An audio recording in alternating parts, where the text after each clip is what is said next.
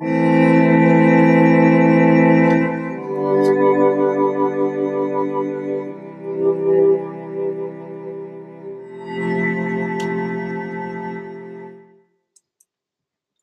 dear listeners. It's Petrus again with part two of his Korean book, which, by the way, is titled Meditations on a Korean Odyssey.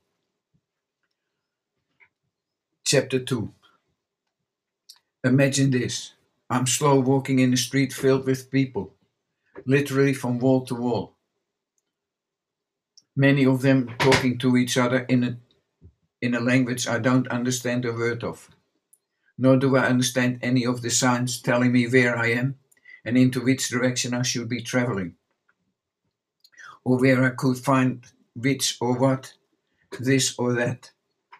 It reminds me of a sentence I read in an old book once, which said, If you don't know where you're going, it doesn't matter how you get there. I stroll about and allow my steps to lead the way. I get lost and find my way. I get lost again and once again find my way. The story of a creative life. Being there. I'm walking in a narrow street and become aware of totally new and unusual sounds, ignore, ignoring all the sounds, smells, and sights close by. I follow this deep drone, which eventually leads me to a temple.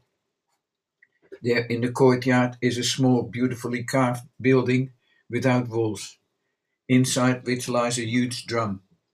The circle of its face is about eight feet in diameter, and the drum itself about ten feet deep. In front of it, a monk, with two large sticks, is beating a strong, captivating rhythm with great energy. It tells me about the start of a ceremony. After I take off my shoes and step inside the, the temple, like everyone else, I sit down on a mat. Many people are gathered there. After a while, the drumming outside ceases and is continued inside in a, on a smaller percussion instrument. The rhythm is intense yet quiet. Now some bells are, bells are added, and something gentle unfolds. The temple is ancient and situated in the heart of Seoul.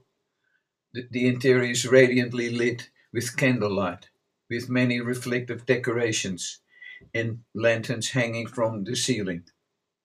The result is thousands of lights, both reflective and real. How can I possibly describe what I saw having only these two dimensional words, let alone what I felt inside this incredible space? In time, a monk enters and starts the ceremony. All members of the congregation stand and slightly bend forward, start singing a song so hauntingly beautiful and deeply moving that I involuntarily started to cry. I cried for the inner joy of being there and for the magnificence of the moment. I cried for the emotions that, that this brings about, and I cry for missing feelings. I cry for not being able to share this magic moment with my friends. At times, it gets too intense and beautiful for just one person.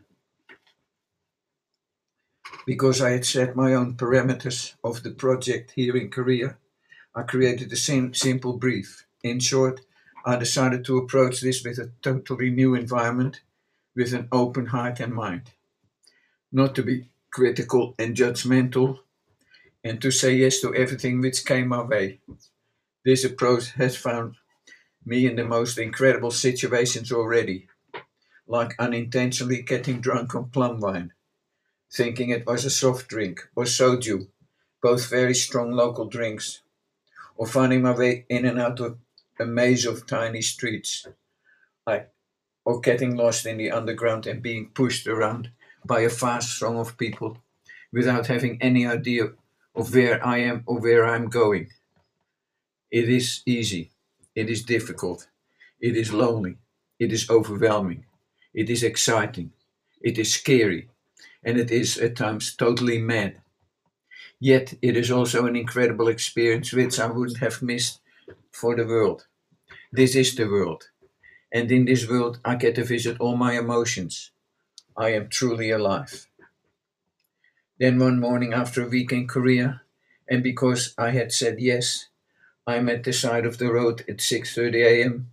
to be collected by the Australian embassy car, taken to the airport, and once again whisked away into the Korean sky to be delivered an hour later in the town of Gwangju. I had been asked to present two lectures as part of the celebration of Australia Month in Korea. I was happy to oblige. However, I had to think about the audience, which doesn't understand my language and has most probably a totally different way of looking at and thinking about the world.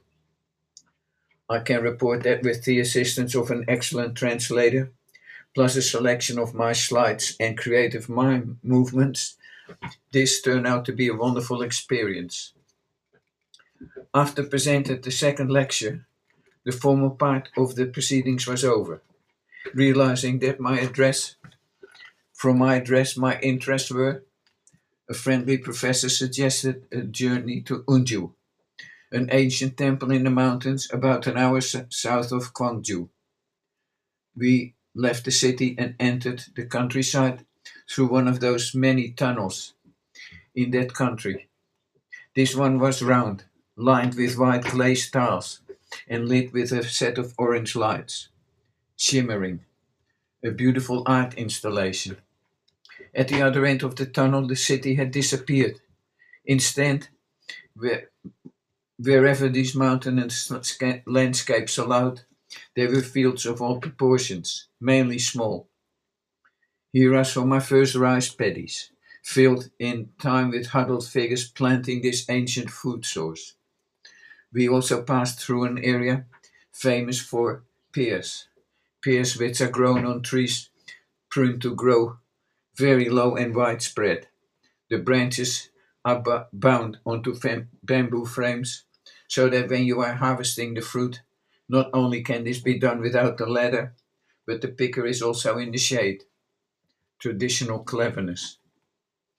Driving smoothly along a new road through an ancient landscape is a, a somewhat surreal experience. From the comfort of the car, like a movie experience, I noticed an ox pulling a wooden plow, a man carrying a huge load on his on a wooden frame tied onto his back. Plus people, backs bent, planting, and everywhere little graveyards, de- depicted by small semi-spherical mounds of earth, covered with green grass, very soft and sculptural. Near these burial mounds stood stone pil- plinths, carved with some calligraphy. That evening, while driving home, the moon, like a soft, ripe orange, filled with sweet promise, rose majestically over the, the lush and fresh green rice paddies. It rose with the promise of, of more, so much more.